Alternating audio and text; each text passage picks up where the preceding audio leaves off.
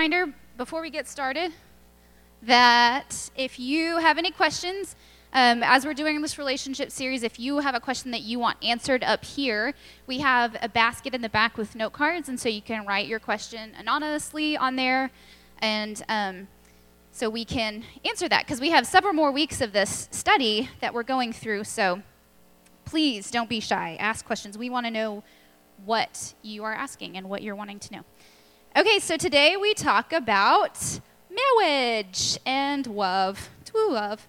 Please tell me y'all seen this, right? I know it's old, right? Okay, it's kind of the best. Okay, so we are we have been going through this relationship series, and really the overall um, idea has been that God has designed us for relationship, for purpose, and when we live within this design, that He has created, we actually find freedom and we live to our fullest potential when we live within God's created design. And so we've gone through the progression. We've gone from dating, we've gone from engagement, and now today we have marriage. So I have been married for t- almost 10 years. Um, I actually just went on my 10 year anniversary trip to Costa Rica. Woo! Um, so clearly I'm an expert. no, not at all. Anyone who's married will tell you no.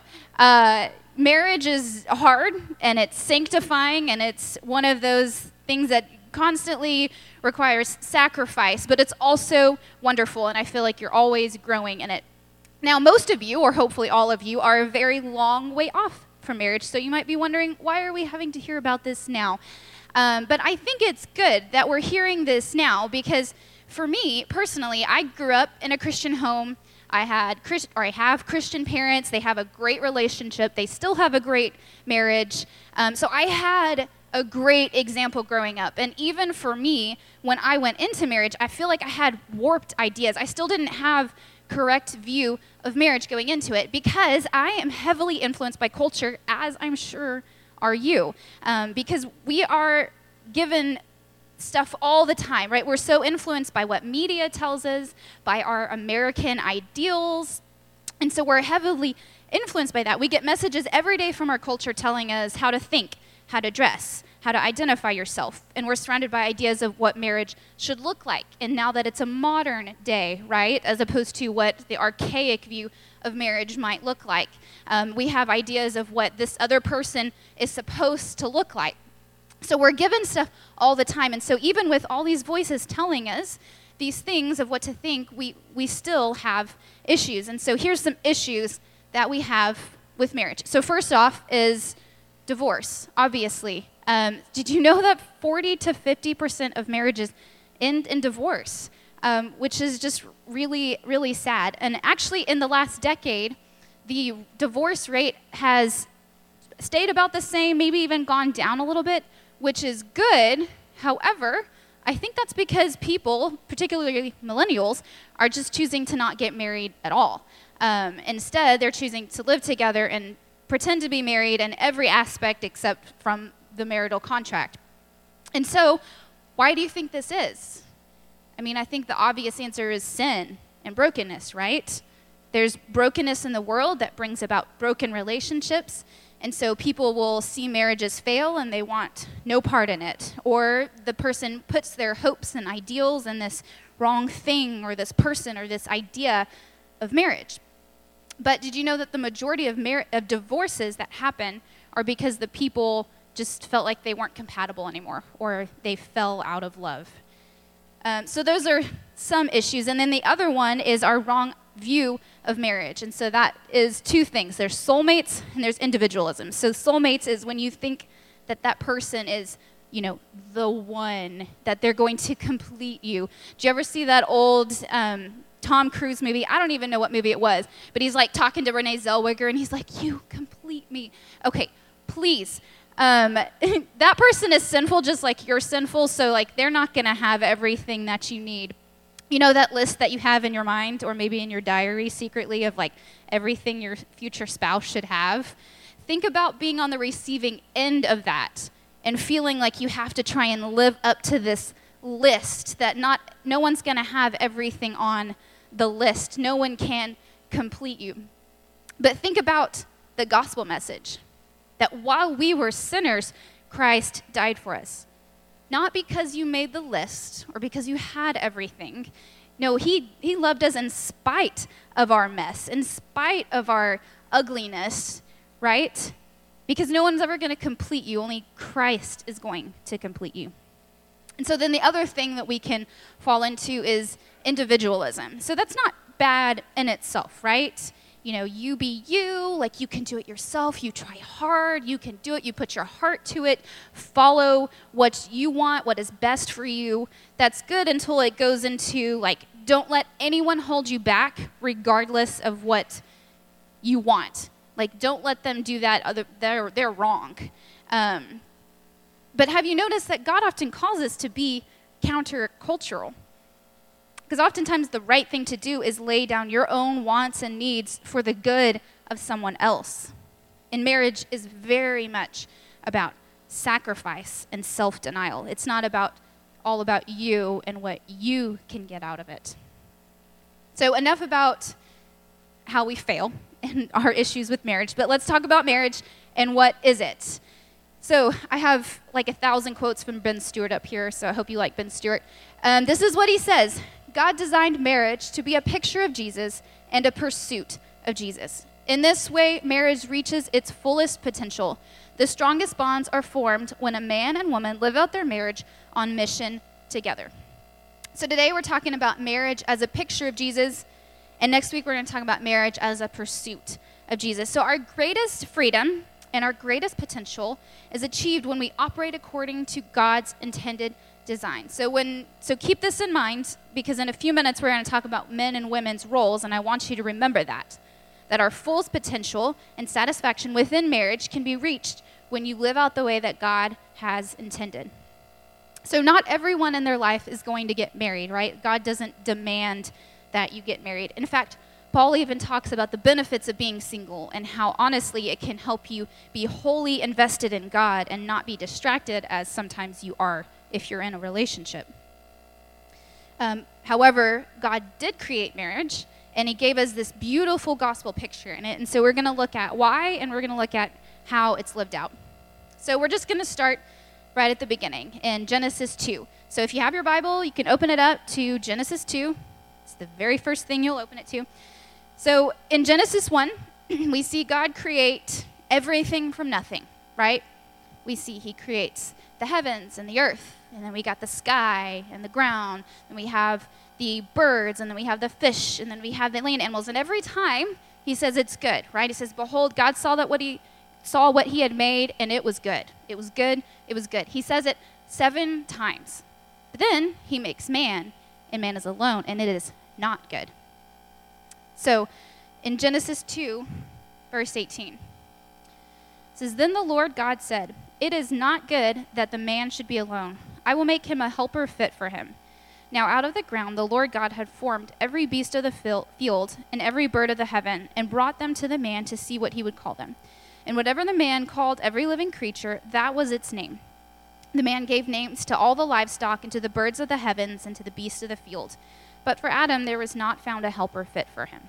So the Lord God caused a deep sleep to fall upon the man and while he slept, he took one of his ribs and closed up its place with flesh.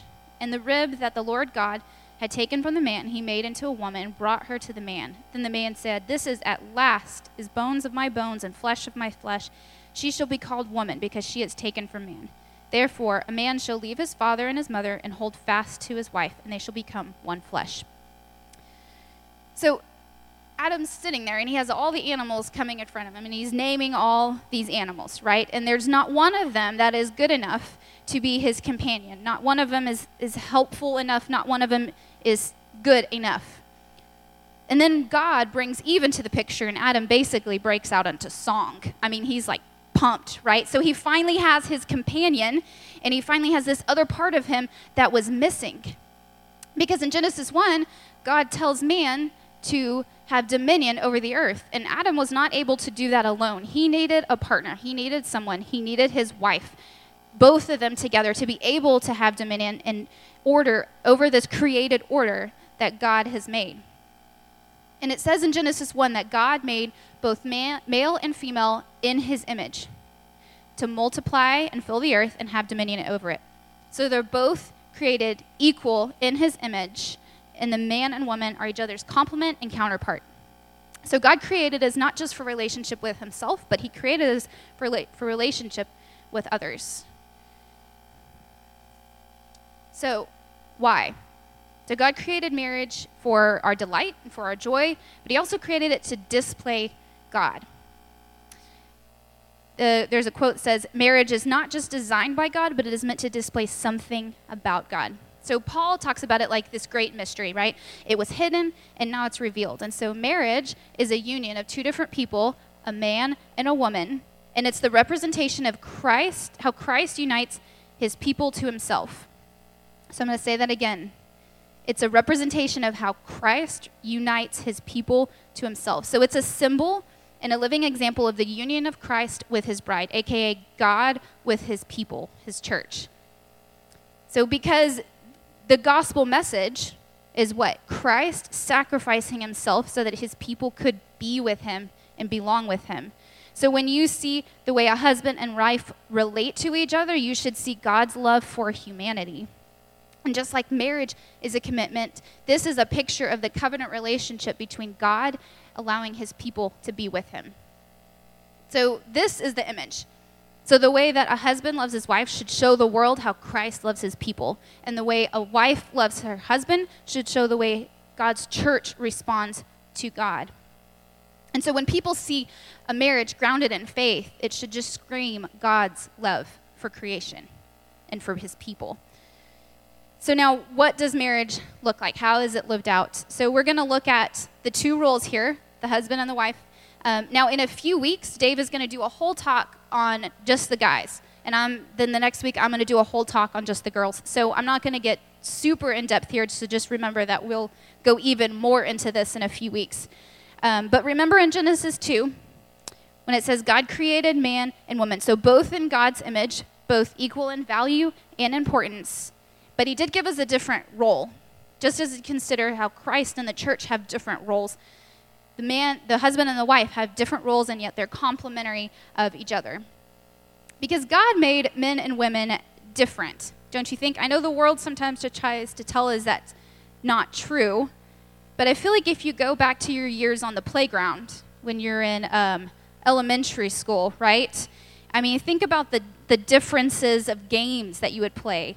I mean, my daughter is in first grade, and, and the boys are over here like running races against each other, and then they were like taking turns, seeing how hard they could pull each other's hair.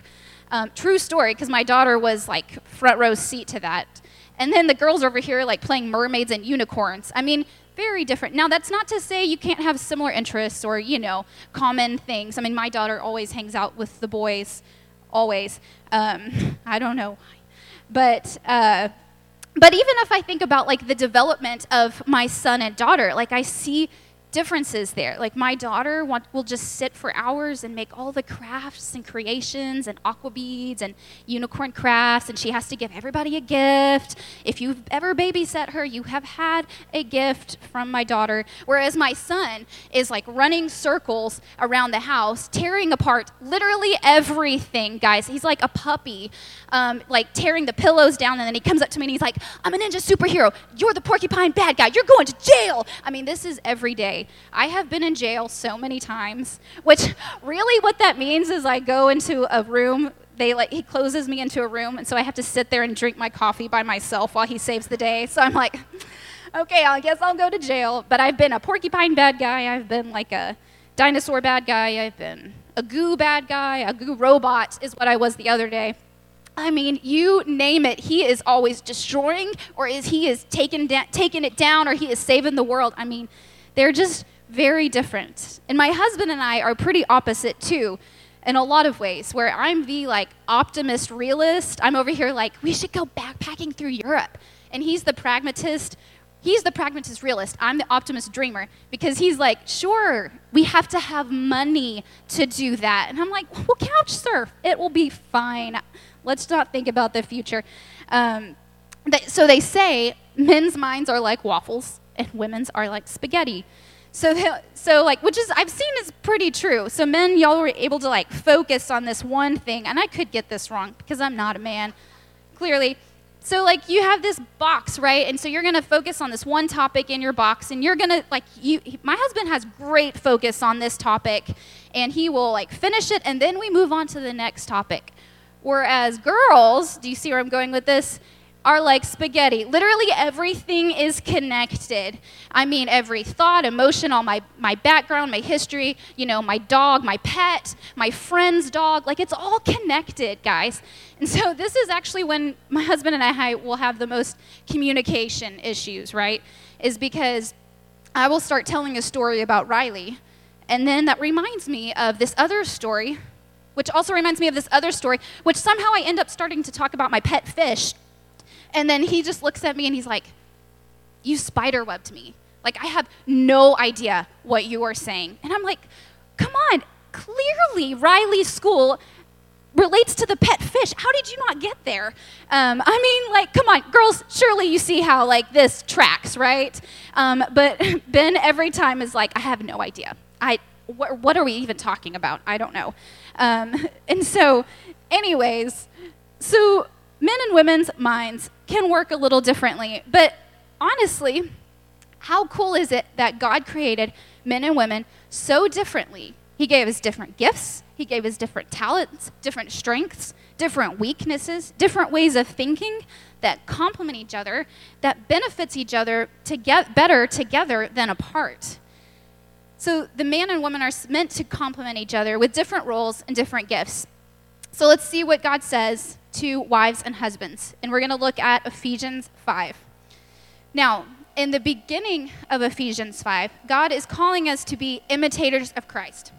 So he is giving instructions of how to live out this new life that we have in Christ. And so he's saying, in every aspect of your life, there's a new way of living. We are called to submit to Christ and we are called to represent him in everything you do. And so he's saying these, this role, whatever role you find yourself in, this is how you live that out. So then he first addresses wives. So Ephesians 5:22. wives, submit to your husbands as to the Lord. For the husband is the head of the wife, even as Christ is the head of the church, his body, and is himself its Savior. Now, as the church submits to Christ, so also wives should submit in everything to her husbands. Now, when you hear the word submit, I think of a dog, right? Where you're like, sit, stay, don't think, don't talk, just be. Okay, hear me out. That is not what is going on here. Not at all. And I understand if you might have a bad taste in your mouth with that word, right? Because I did the same before I really understood what God was actually meaning by this, because our culture very strongly pushes against this word. Um, and it has also been abused many times in the past as well. And again, we are going to talk about this more in the women talk. But this right here is why it's so important for you to actually study your Bible. Because if you just drop in on a passage like that, you're like, what?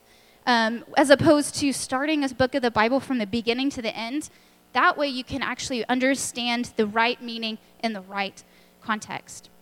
So let's look at submission. First of all, what is it not? It is not subjugation. So here's a definition for subjugation to bring under domination or control, especially by conquest, to make someone or something subordinate to. I mean, romantic, right? Yeah. Uh, nowhere in the Bible does it say anywhere about forcing someone to submit. It's not like God goes up to Adam and he's like, make that woman submit. No, no, no. So the word submit is actually written in middle voice, which basically means that the person is doing the action of the verb himself. So the woman is choosing to submit herself to her husband's leadership. So she's choosing to follow him and let him take the lead and make those decisions for the good of the family. So submission is also not servitude. Um, the Bible never says that women are second class citizen. I mean, remember Genesis 1, the very first thing God says is male and female created in God's image. They are equal. Now, have we seen in history women be second class citizens? Absolutely. But was that God and the Bible telling them that, or was that the broken culture around them putting them in that position? Think about it. So, women have equal value and worth to men, and it does not mean that they are less than. wives are not meant to exist only to serve their husband. They just simply have a different role in this situation. So, what does submission mean? It means to order yourself under another, to accept leadership, or to recognize and respond to your husband's leadership. So, right before this passage in verse 21 in Ephesians, it says that we are all to submit to one another out of reverence to Christ. We all submit to one another out of reverence for Christ. So we all submit to the leadership of Christ. And God has given us this beautiful gospel picture of Christ's relationship with the church. And so the woman willfully chooses to submit to her husband's leadership in their marriage. Now, what if your husband decides to become a drug lord? I mean, that's a bad example, right? But you don't, right? You, you we submit to Christ first, all of us, so you don't follow your husband into sin. Or if there's an abusive situation, you get out of there. But this is actually why God made a partner, because they need a partner to speak truth and come alongside him, because living life and raising kids is hard. So the wife actually has an important task of being his support in there, and that we'll even see more in a few weeks. But Jesus even models submission. I mean, he chose to submit to his parents, even though he's the Lord, right? So he probably already knows what's up. But he chose to submit to his parents' leadership. And also think about like an organization or if you're in a group project. If there's a lot of people trying to be a leader, like that doesn't work. It also you're just not going to get stuff done. Somebody has to take responsibility um, in order that, for that to go well. And everyone answers to someone, and we all answer to Christ. There's another quote that says, Thus, submission is not a statement about worth value, or equality. Rather, submission is about organizational structure. It is the acknowledgement someone has been given responsibility that someone else must come under. It's simply a partnership with different roles. Okay, so the men.